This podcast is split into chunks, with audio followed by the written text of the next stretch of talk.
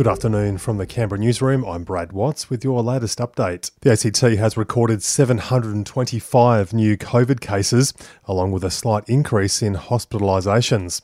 58 people with the virus are currently in hospital, and three of them are on the ICU. The PM has announced a new tax pledge to win over undecided voters. Scott Morrison also committing $100 billion in tax relief if the coalition is re elected. It comes as Labor refuses to rule out tax increases. Last night, ScoMo burned the midnight oil attending an Easter service at a Greek Orthodox church. He also gave a sermon highlighting the difficulties of the past two years. Particularly in Ukraine.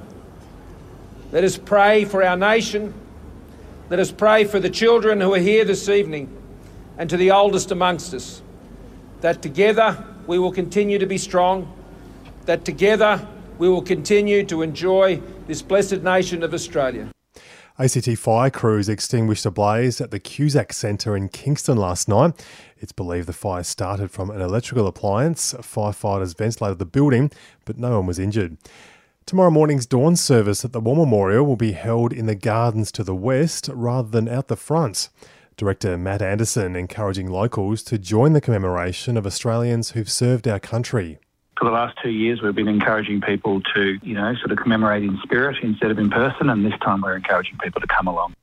And Harry Styles has stunned again at the Coachella concert with another superstar joining him on stage.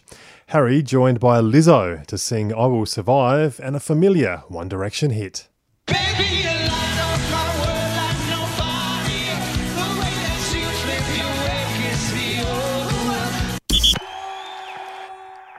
Checking sport now. Our Raiders will need their A game this Arvo to beat the top of the table Panthers in Penrith. Coach Ricky Stewart highlighting the need for a full 80 minute effort, but whether that happens is up to the boys.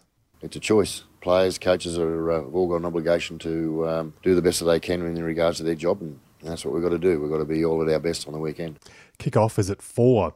In last night's matches, North Queensland beat the Gold Coast, while the Rabbitohs had a shock one-point upset to West Tigers. In the AFL, Port enjoyed their first win of the season after thrashing West Coast, and the Blues were crushed by Freo in a 35 point loss at Optus Stadium. And that's the latest from the Canberra newsroom on this Sunday. Check back again tomorrow morning for our next update.